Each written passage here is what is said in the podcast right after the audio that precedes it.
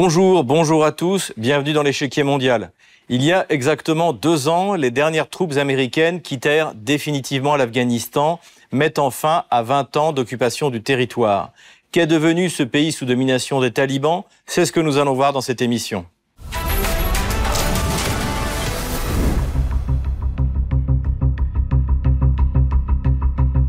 Le 2 août 2023, le Premier ministre pakistanais Shehbaz Sharif a accusé des citoyens afghans d'aider les kamikazes à commettre des attentats suicides dans son pays. Deux ans après le départ chaotique des forces armées nord-américaines, la question de savoir si les talibans vont renouer avec le terrorisme international ou si, au contraire, ils vont s'attacher à développer l'économie de l'Afghanistan se pose toujours au sein de nombreux ministères des Affaires étrangères. Les pays de la région ont tout intérêt à entretenir de bonnes relations avec Islamabad, sans se mêler des affaires intérieures afghanes sur lesquelles, pas plus que les Occidentaux désormais, ils n'ont les moyens d'affluer.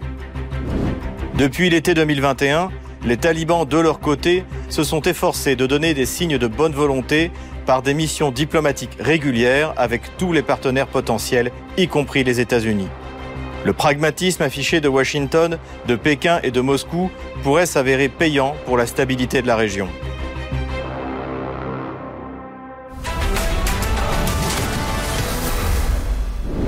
Après les attentats du 11 septembre 2001, la coalition menée par Washington et sous mandat de l'ONU s'empare du territoire afghan en un mois. Elle s'est appuyée pour cela sur l'Alliance du Nord, qui regroupe les minorités du nord du pays.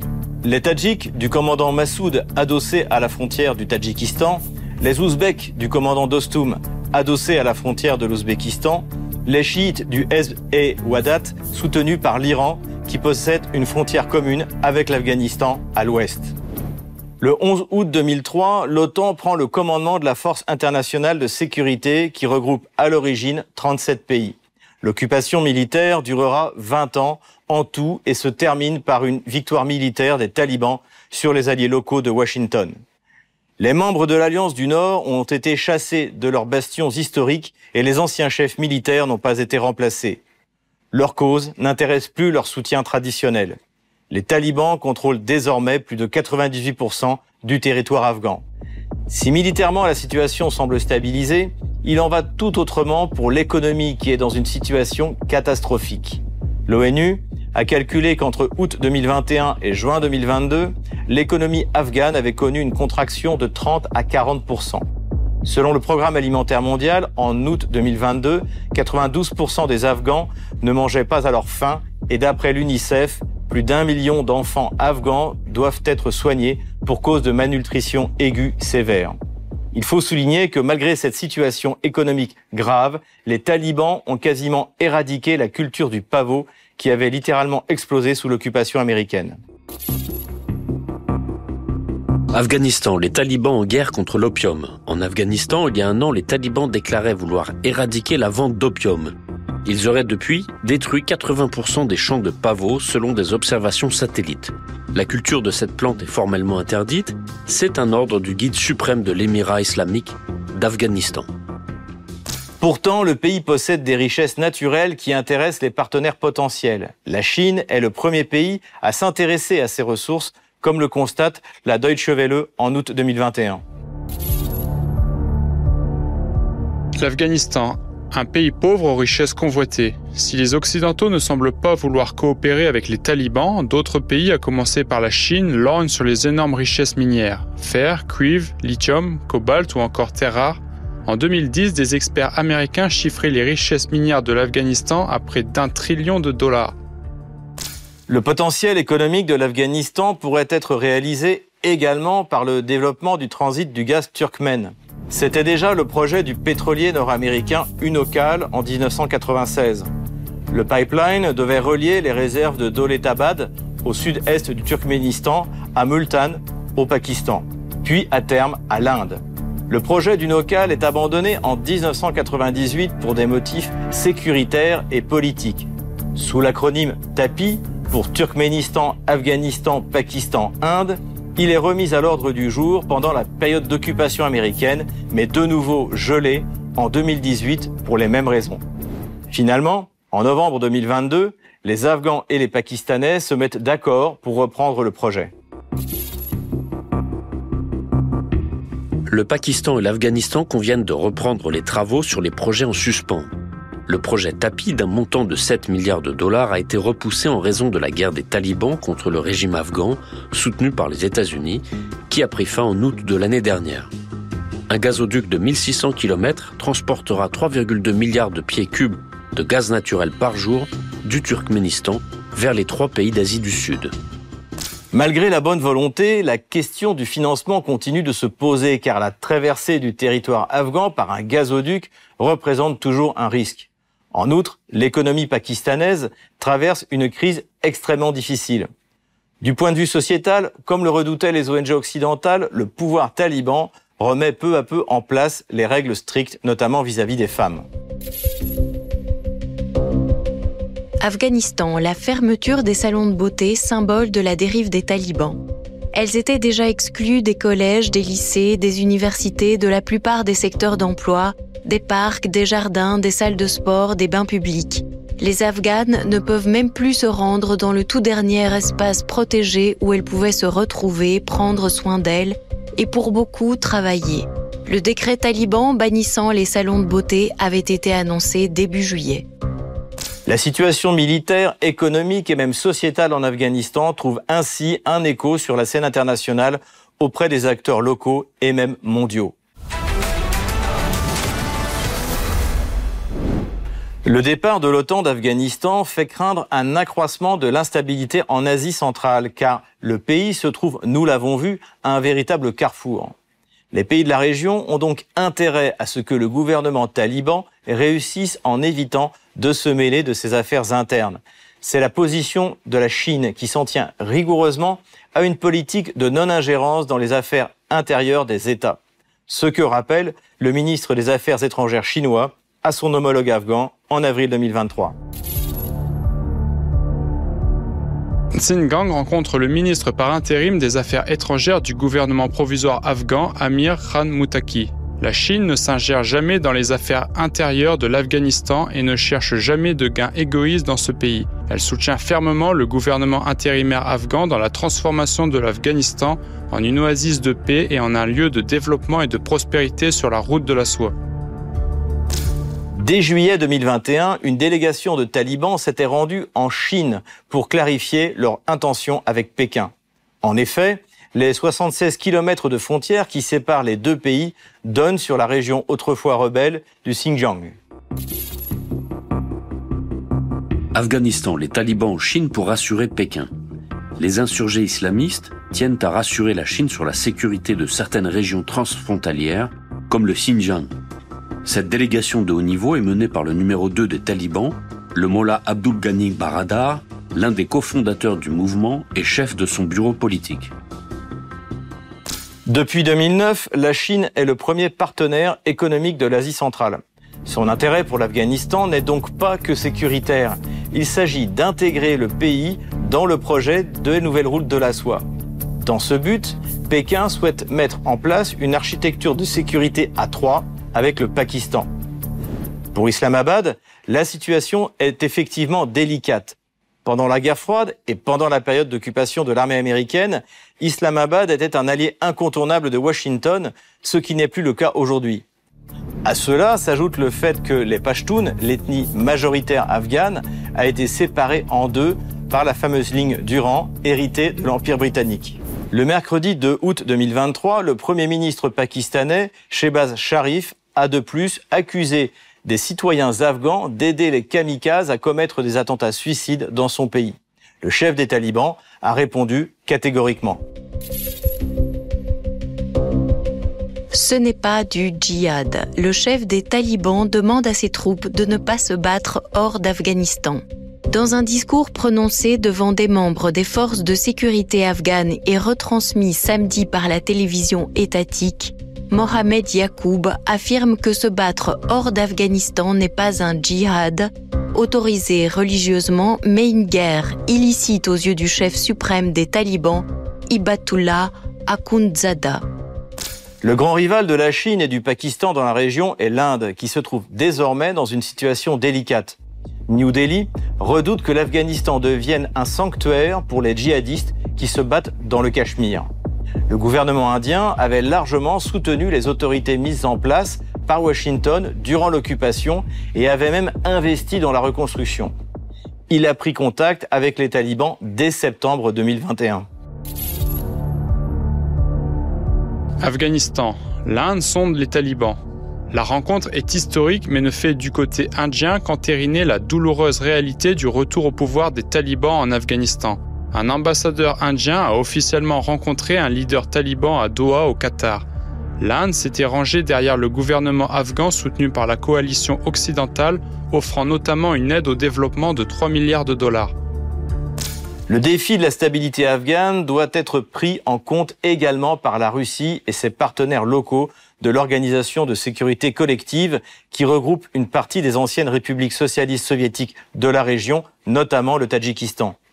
Les talibans sont venus s'expliquer à Moscou à plusieurs reprises et la position russe est celle du pragmatisme comme en octobre 2021.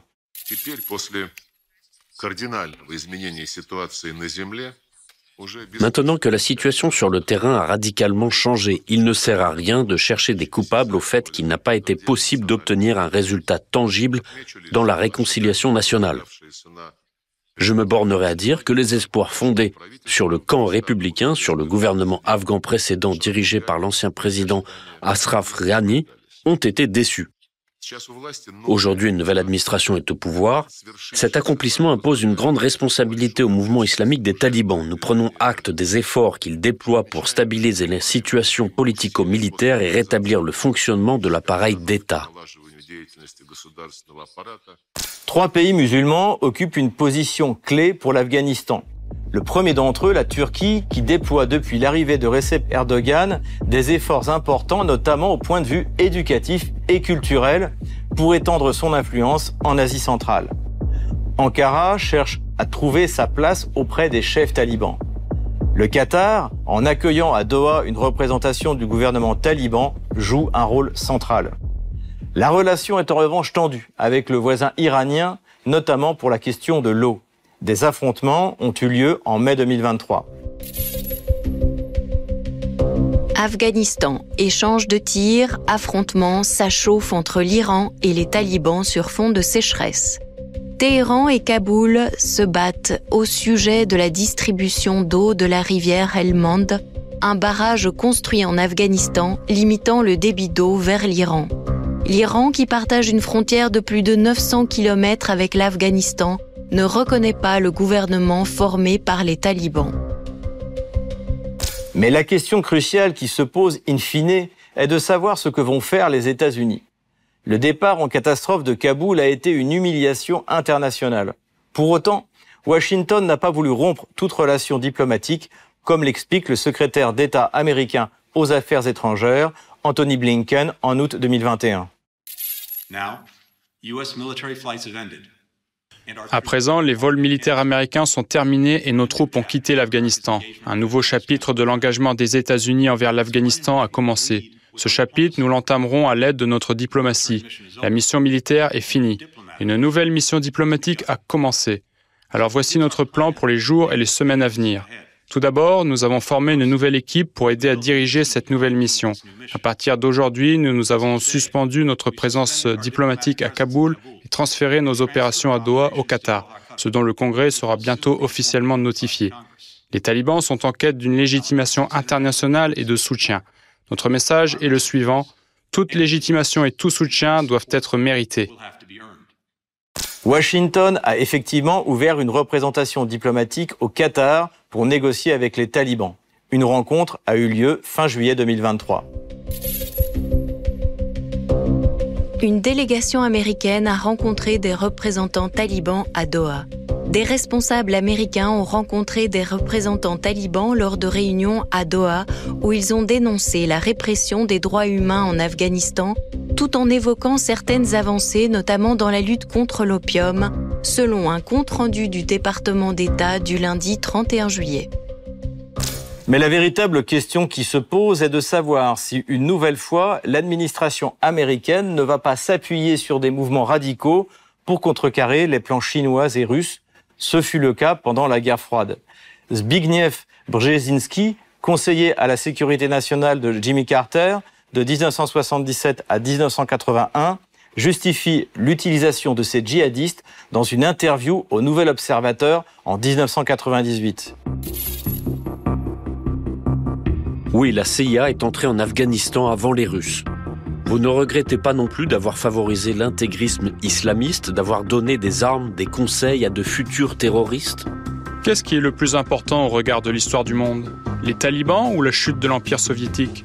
Quelques excités islamistes ou la libération de l'Europe centrale et la fin de la guerre froide? Cette opération secrète était une excellente idée. Elle a eu pour effet d'attirer les Russes dans le piège afghan et vous voulez que je le regrette? En mai 2023, le ministre des Affaires étrangères russe Sergei Lavrov affirme que la stratégie nord-américaine dans la région n'a pas changé.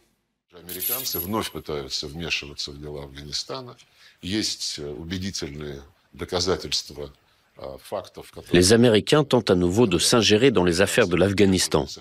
Il y a des preuves convaincantes qui font penser que les Américains soutiennent des groupes terroristes qui continuent de combattre les talibans en Afghanistan, particulièrement l'État islamique, le mouvement islamique du Turkestan et Al-Qaïda.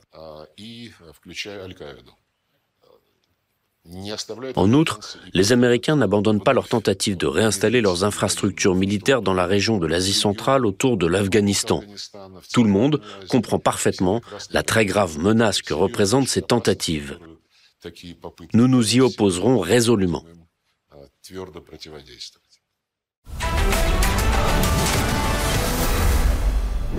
L'Afghanistan des talibans finira-t-il par réintégrer pleinement le concert des nations?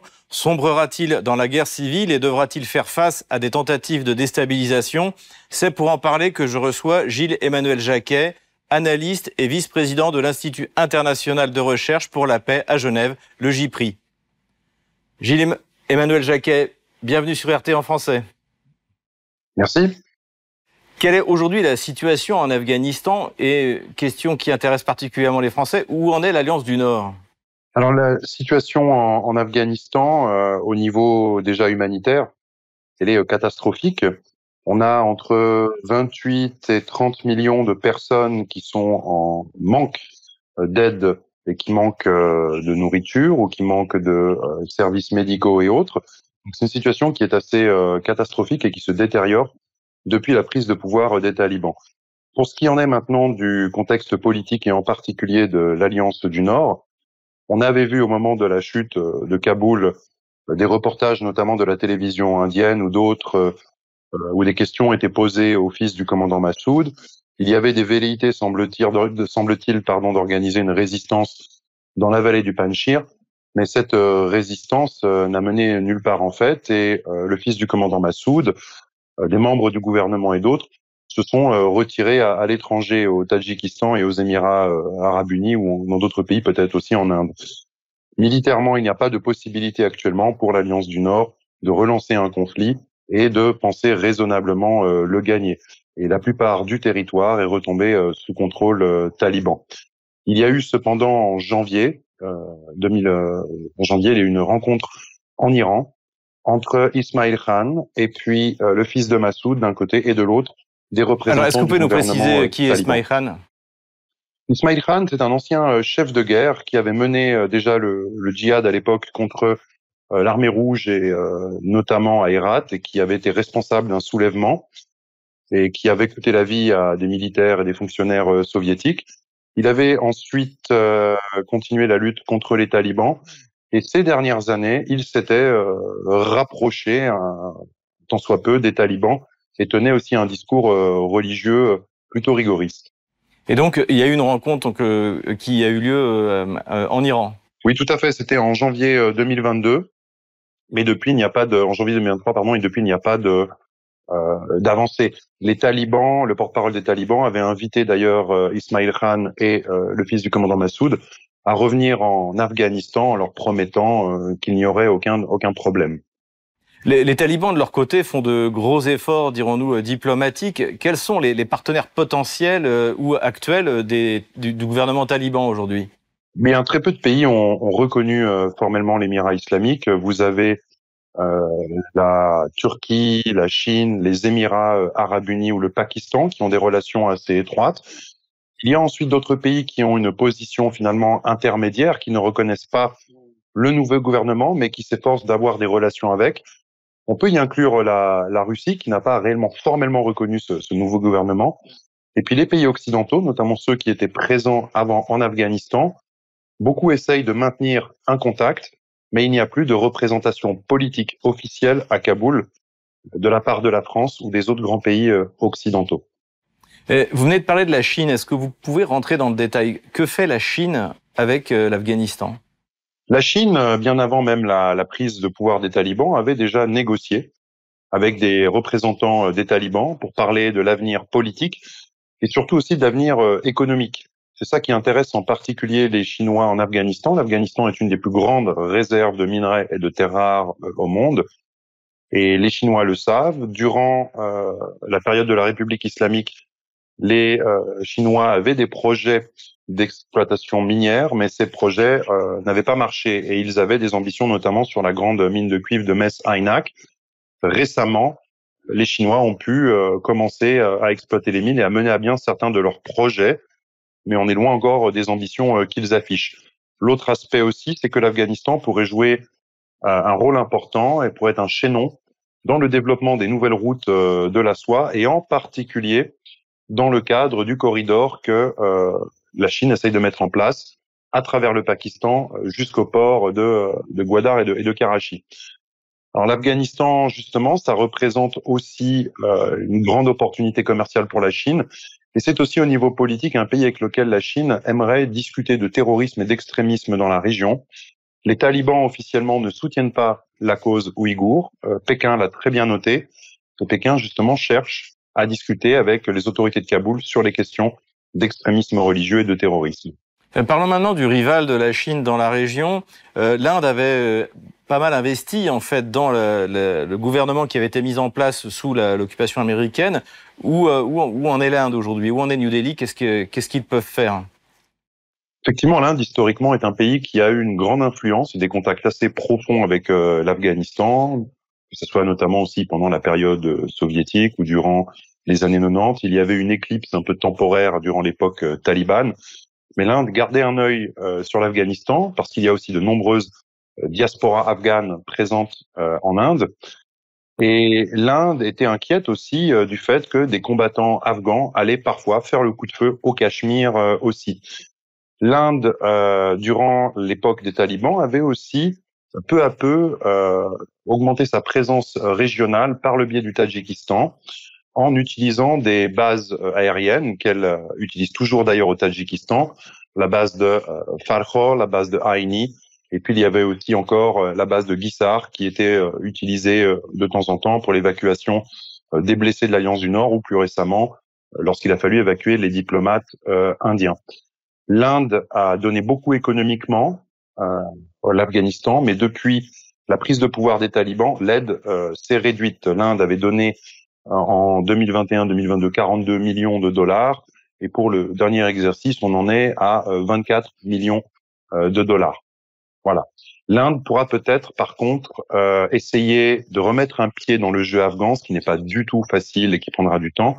Mais l'Inde pourra le faire par une rencontre peut-être qui aura lieu à Kazagne en septembre, où la Russie, justement, euh, tient à ce que l'Inde soit présente et la Russie tient à faire valoir d'une certaine manière le rôle régional de l'Inde également. Alors vous parlez de la Russie. Alors quelle, quelle est la stratégie de la Russie aujourd'hui en Afghanistan? La Russie connaît très bien la région, puisque une partie de l'Asie centrale a été soviétique. Il y a eu l'intervention en Afghanistan également. Ce qu'on oublie parfois aussi un peu euh, en, dans les pays occidentaux, c'est que la Russie est très soucieuse, très concernée par la situation régionale, puisque entre 92 euh, et 97, euh, la Russie avait observé avec beaucoup de crainte et était euh, indirectement intervenue aussi au Tadjikistan durant la guerre civile, une guerre civile qui était alimentée en partie par le conflit euh, afghan. la Russie a nommé depuis plus d'une dizaine d'années aussi un envoyé spécial sur les questions afghanes, Zamir Kaboulov. Kaboulov a expliqué d'ailleurs récemment que le gouvernement afghan avait encore des efforts à faire en matière d'inclusivité mais aussi dans la lutte contre le terrorisme et les narcotiques. Donc la Russie est pragmatique, elle ne donne pas une pleine reconnaissance officielle au gouvernement taliban, mais par la proximité régionale, par les questions régionales euh, qui la préoccupent, eh bien la Russie maintient des contacts avec le gouvernement euh, taliban et c'est elle également qui, au cours des derniers hivers, a fourni une aide euh, humanitaire et alimentaire à la population. Parlons maintenant de l'autre grand acteur, ou en tout cas ex-grand acteur dans la région, les États-Unis. Une délégation américaine a rencontré une délégation taliban à Doha fin juillet. Quelle est la stratégie euh, nord-américaine pour l'Afghanistan, euh, notamment en mai, le, le ministre des Affaires étrangères, Sergei Lavrov, en mai 2023, a déclaré que euh, le, le, gouvernement russe avait des preuves que Washington soutenait des mouvements comme Al-Qaïda, l'État islamique. Est, est-ce qu'il y a vraiment une stratégie dans ce genre? Qu'est-ce que vous en pensez? Alors, est-ce que les États-Unis soutiennent l'État islamique en Afghanistan? C'est une question à laquelle il m'est très difficile de répondre. Je n'ai pas de preuves. Par contre, on peut faire des hypothèses, des scénarios et se dire par exemple que euh, les attaques de l'État islamique en Afghanistan, qui sont un problème pour le gouvernement taliban, peuvent être d'une certaine manière indirectement une forme d'outil de pression des États-Unis. Les États-Unis pourraient par exemple dire au gouvernement taliban qu'ils pourraient les aider à lutter contre cette menace s'ils faisaient euh, des efforts. L'Afghanistan sur cette question d'ailleurs est aussi euh, sous pression du Pakistan. Le Pakistan récemment a appelé le gouvernement afghan à prendre des mesures plus euh, sérieuses par rapport à cette question. Merci Gilles-Emmanuel Jacquet. Merci à vous. Je rappelle que vous êtes analyste et vice-président de l'Institut international de recherche pour la paix à Genève, le JPRI. Comme chaque semaine, nous répondons à vos questions que vous nous posez sur les réseaux sociaux Telegram ou Odyssée avec le hashtag échiquier mondial RT en français. Une question nous a été envoyée par Amir.